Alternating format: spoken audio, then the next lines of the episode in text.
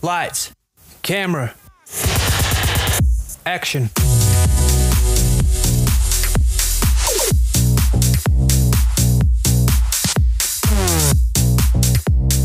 Bienvenidas y bienvenidos a Echando el Rollo. Yo soy Eugenio Tamés y como siempre estoy acompañado de Bárbara Mendoza y de Imanol Delgado para platicar un poquito de cine contemporáneo y armarnos algún tipo de dinámica que también sea divertida y que ustedes puedan seguir con nosotros para aprender un poco más de este cine. ¿Cómo están Bárbara e Ima?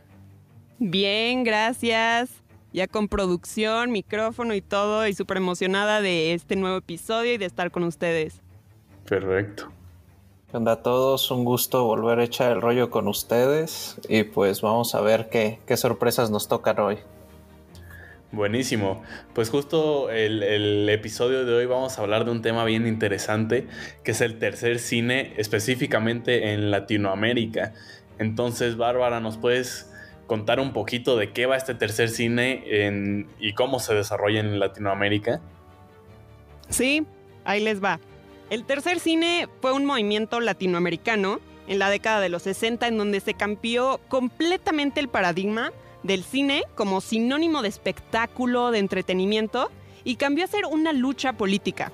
Se creó este nuevo cine revolucionario, totalmente opuesto a la sumisión de modelos hollywoodenses. Y aquí justo se buscó mostrar el contexto tanto político como histórico de las regiones sujetas al neocolonialismo. Comenzó con una libertad de expresión por parte de los cineastas, no estandarizada en tanto apertura o intento de descolonización cultural, obteniendo un cine de vanguardia. Anteriormente, no se planteaban otros modelos de producción ni de distribución, ni exhibición, que no fuesen los proporcionados por el cine americano.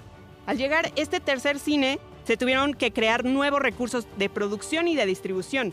La exhibición de este tipo de cine comenzó en cineclubes o en cines de arte. Un aspecto que me parece clave de este movimiento es la lucha antiimperialista en donde la violencia, la tortura, la represión brutal, la muerte, fueron hechos que comenzaron a ser todavía más presentes en la búsqueda hacia una liberación nacional y social latinoamericana, buscando contar una historia desde la perspectiva de las clases oprimidas, en vez de desde la concepción de las clases dominantes. Por ende, se obtiene un cine como respuesta a los intereses de las clases en conflicto. Se observa una vinculación entre la política y el arte y se busca desarrollar un trabajo de sensibilización y politización sobre la necesidad de la lucha política militante para la conquista del poder. Así es, como bien menciona Bárbara, pues es un cine ahora sí que antipoder, anticolonialista. Eh, y para hablar un poco más de este cine, vamos a tener una, una nueva sección que se llama Poniéndonos Serios para hablar de la película Sangre de Cóndor. Y bueno, esta película Sangre de Cóndor es boliviana de 1969 dirigida por Jorge Sanginés y pues es una película que representa muy bien los ideales del tercer cine de Latinoamérica en el que una comunidad indígena, una comunidad quechua se llama, recibe asistencia médica del gobierno estadounidense a través de su cuerpo del progreso, como lo llaman en la película, que está representando a lo que en la vida real son los cuerpos de paz. Pero lo que realmente están haciendo es esterilizar clandestinamente a las mujeres indígenas para que ya no se puedan reproducir, obviamente en contra de su voluntad o sin que ellas lo sepan. Al descubrir esta situación, la comunidad quechua se rebela contra los estadounidenses y Sixto, que es el hermano del protagonista, queda muy herido a manos de la gendarmería del país en un enfrentamiento. Su hermano Ignacio, como ya les mencioné, el protagonista, busca asistencia médica durante toda la película, pero sufre de discriminación y de otras situaciones con las que se tiene que enfrentar para poder salvar a su hermano. Eh, entonces, lo, que vamos a hacer para platicar de esta película, de, de la que ya les hablé un poco, es que cada quien hablará de una temática social o política, por eso nos vamos a poner serios, y, que esta temática siga vigente, obviamente, y que se eh, ejemplifique bien con esta película, por lo que mencionaremos algunas escenas en específico también. Eh, Ima, ¿quieres empezar poniéndote serio? Sí, sí, sí, pues normalmente a mí esto de ponerme serio no se me da, pero haré mi mejor intento. Este, para empezar, tú ya hablaste un poquito de, de, algo que voy a hablar yo, que es la discriminación de las comunidades indígenas. Para empezar, quiero decirles lo que dice la ONU acerca de la segregación y cito textualmente. Cualquier acción que pretende de manera clara y contundente someter a personas a torturas que les niegue el derecho a la vida y a la libertad, que divide a la población por razas, que impide que determinados grupos raciales participen en la vida social y que les impone una serie de condiciones vitales que van destinadas a desaparecer a aquellas. Como podemos darnos cuenta, esto es lo que estaba haciendo el gobierno estadounidense eh, con sus clínicas y también sí. es algo que empezó a hacer la comunidad bolivariana por, porque se divide, hay una división de castas muy clara ahí. Este, a mí me gustaría tomar la escena cuando este Ignacio va a buscar sangre para su hermano Sixto. En esta escena, este Sixto está muy mal herido. Ignacio, como no tiene las oportunidades, no tiene el dinero para poder pagar el tratamiento de, de Ignacio, digo de Sixto, uh -huh. perdón, uh -huh. y pues tiene que recurrir a que el doctor le haga un paro y le diga a otro doctor que le ayude, pero este otro doctor es un doctor este, de las altas esferas que está en un club campestre y Sixto se ve este, obligado a ir a, a interrumpir, de, perdón, Ignacio se ve obligado a interrumpir la, la comida en el club campestre. Para esto, él espera años que lo dejen pasar. Al principio no lo quieren dejar pasar por su manera de, hablar, de vestirse. Entonces aquí el director de la película retoma eh, la puesta en escena para hacer este shock, bueno, este no es shock cultural, esta, esta separación de, de, dos culturas que viven en este mismo mundo. Eh, él entra al club campestre y para empezar, pues todos son físicamente diferentes a él. Eh, lo podemos notar porque la película no está grabada en blanco y negro, sino como en un sepia, y así los tonos de piel son mucho más distintos él es una persona morena y los que están ahí pues son este, entre españoles, bueno, descendientes de españoles y también est estadounidenses. Entonces es muy claro los rasgos físicos que son diferentes y también la manera de hablar. Pero cuando sí. él entra, él entra pidiendo ayuda y no, no se la brindan por, por quién es, o sea, simplemente le niegan la atención médica. El doctor, que es el que está como impartiendo una clase, le empieza a negar todo esto y, y, pues ahí es muy claro la discriminación. También al inicio de la película hay una escena en donde Ignacio está jugando fútbol, le hace una falta un poquito leñera a otra persona sí. y lo insultan de pinche indio. Y, este, y pues en ese momento se queda marcada la acción y de, de cuál es la, la discriminación contra estas comunidades. Sí, Totalmente, y es algo que vimos en esta película y es algo que también sucede comúnmente en nuestro país, ¿no? No únicamente en Bolivia, sino en toda Latinoamérica y por eso es un tema también en, en este tercer cine. Se habla muy poco y se invisibiliza a veces a estas comunidades y sus problemáticas, tanto así que, por ejemplo, en México hay alrededor de 64 lenguas indígenas, más sus derivaciones y nosotros que somos privilegiados, ¿no? Nosotros tres y tenemos más estudios que la mayoría, probablemente no podríamos nombrar más de tres, tal vez, algo así. Entonces, pues es evidente que sí hay eh, una invi invisibilización a las comunidades indígenas. Concuerdo perfectamente. Eh, vámonos con la siguiente problemática social. Bárbara, ¿tú tienes una? Sí, uno de los temas que a mí más me llamó la atención de esta película y yo creo que lo muestra enormemente es el poder del imperialismo. Yo creo que una escena clave para entender este aspecto es cómo se observa al militar o bien general apoyando abiertamente a los estadounidenses a cometer acciones criminales contra el grupo indígena, lo cual uh -huh. sucede en varias ocasiones a lo largo de la película. Se ve cómo los apoya, cómo se encuentra en una posición en contra de, lo, de, este grupo quechua. Y yo creo que la actitud que muestra este personaje es una muestra de sumisión y asume un papel de inferioridad. Parte de lo que impone el neocolonialismo es hacer creer que para ser un individuo con valor es necesario asemejarse al opresor. Es decir, hablar el mismo idioma, copiar sus costumbres y comportamientos y negando el valor de la cultura ajena. buscando normalizar ese tipo de dependencia. Sin embargo, algo que me llamó mucho la atención es la manera en la que el grupo indígena actúa de manera completamente opuesta al general. Ellos no se reconocen a sí mismos de la misma manera eh, en la que el grupo dominante los observa.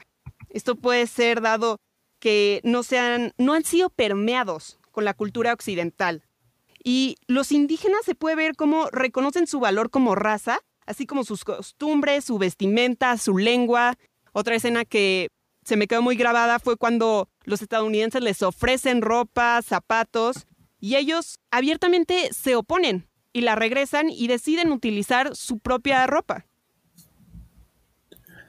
Sí, eh, esta admiración por la cultura estadounidense, al ser como el epítome del neoliberalismo, está muy presente en Latinoamérica, no, no solo en el cine, ¿no? sino en, en otras artes, en los negocios, en el estilo de vida, es, es algo común y, y, lo que llamamos aquí imperialismo cultural sin duda se puede ver en esta película y es algo contra lo cual luchan los protagonistas y el propio mensaje de la película.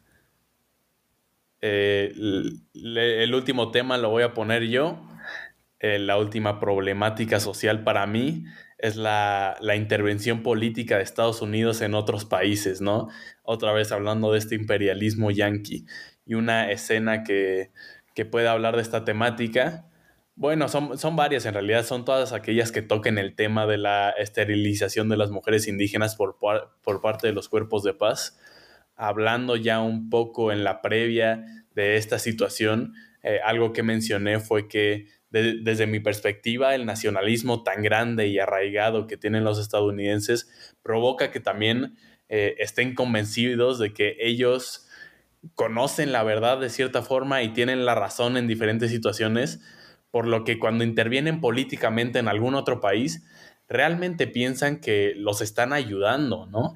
Se, ponen como un escalón de superioridad moral e intelectual para decidir sobre el futuro de otros y es lo que sucede en esta película, ¿no? Cuando ellos deciden esterilizar a las mujeres indígenas por su propio bien, entre comillas, porque no es la realidad, eh, porque ellos realmente piensan que son, que, que, los indígenas son pobres y que no saben y que les están ayudando eh, al decidir sobre sus cuerpos. Lo hemos visto históricamente en otros momentos, como en Vietnam, por ejemplo, que según ellos los estaban librando del comunismo y les estaban haciendo un bien al asesinar a muchísimas personas, en diferentes golpes de Estado en América Latina, de manera más reciente lo vimos en Venezuela. Entonces esta intervención política de Estados Unidos para mí es real y es una situación que ha afectado a muchísimos y ha terminado hasta con la muerte de muchas personas, ¿no? Sí, sí, realmente es muy fuerte este asunto y ver el impacto que tiene hasta en situaciones cotidianas del día a día, como esta mentalidad de, querer asemejarnos a una cultura dominante. Sí, totalmente. Es, eh, es todo un tema. Pero bueno, se nos empieza a acabar el tiempo poco a poco y todavía eh, falta la recomendación de la semana de IMA, entonces vámonos con eso. Vale, vale. Este, ahora para la recomendación de la semana nos pusimos muy latinos y este, la primera recomendación va a ser Diarios de motocicleta de Walter Celes perdón, Walter Sales, eh, es, brasileño, yo no hablo portugués, entonces hay una alta posibilidad de que lo hable mal. Esta película es este, estelarizada por Gael García y sale, este, se trata de Ernesto uh. Che Guevara en 1952, antes de terminar la escuela de medicina. Él decide emprender un viaje por toda América Latina, desde Argentina hasta el norte de Venezuela. Y pues durante el viaje él conoce las injusticias, eh, de los pueblos indígenas, de los campesinos, y pues es lo que lo motiva a convertirse pues, en el Che que nosotros conocemos. Un dato rápido de esta película, tiene una canción que es este, Al otro lado del río de Jorge Drexler. Esta canción es la subrecomendación de la semana. Este, eh, les platico un poquito de la historia de la canción. Fue nominada al Oscar en el 2005 a Mejor Canción Original, pero a Jorge Drexler no se le permitió cantar durante la ceremonia, porque tenían miedo que al ser un latinoamericano no famoso, se fuera a matar el rating. Entonces lo que hicieron fue poner a Salma Hayek a presentar a Carlos Santana y Antonio Banderas a cantar su canción. Bueno, para no hacerles el cuento largo, Drexler gana el Oscar, Prince lo entrega y en lugar de dar un discurso, Drexler canta el coro de su canción, haciendo un acto de protesta y Antonio Banderas lloró en el momento de, de la emoción. Muy insensible de los gringos poner a un español y a dos mexicanos a representar a un uruguayo. Pero esa es la primera recomendación. Diarios de motocicleta está en YouTube. La segunda es una, este, es una obra cúspide del tercer cine, La Hora de los Hornos.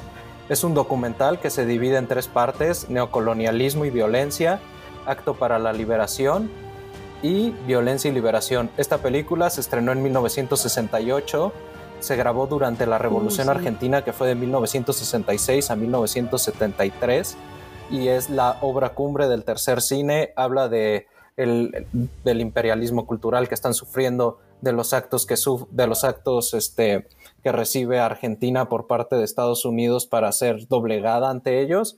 Y este, la película se estrenó en 1968, como ya dije, ganó varios premios, pero en, pero en Argentina se pudo estrenar hasta 1973 por el clima político. Y también está en YouTube. Pues gran historia esa de, de, Jorge Drexler, yo no la conocía y creo que ejemplifica muy bien eh, de lo que hemos estado hablando en este programa y, por lo que quiere luchar también este tercer cine latinoamericano contra este imperialismo yanqui. Entonces, gran historia, Ima, grandes recomendaciones. Y pues eso fue todo por nuestro programa de hoy. Muchas gracias, Bárbara e Imanol, por estar aquí conmigo como siempre. Y pues nada, escúchenos todos los jueves ya lo saben, tenemos una página en Instagram. ¿Cómo estamos en Instagram, Bárbara? Estamos como arroba echando el rollo. Entonces para que nos vayan ahí a, a buscar y nos sigan y estén atentos a todo lo que sucede alrededor de este programa. Nos escuchamos la siguiente semana. Un gusto haber hecho el segundo episodio y espero invitar a la audiencia a ser parte de todas estas reflexiones.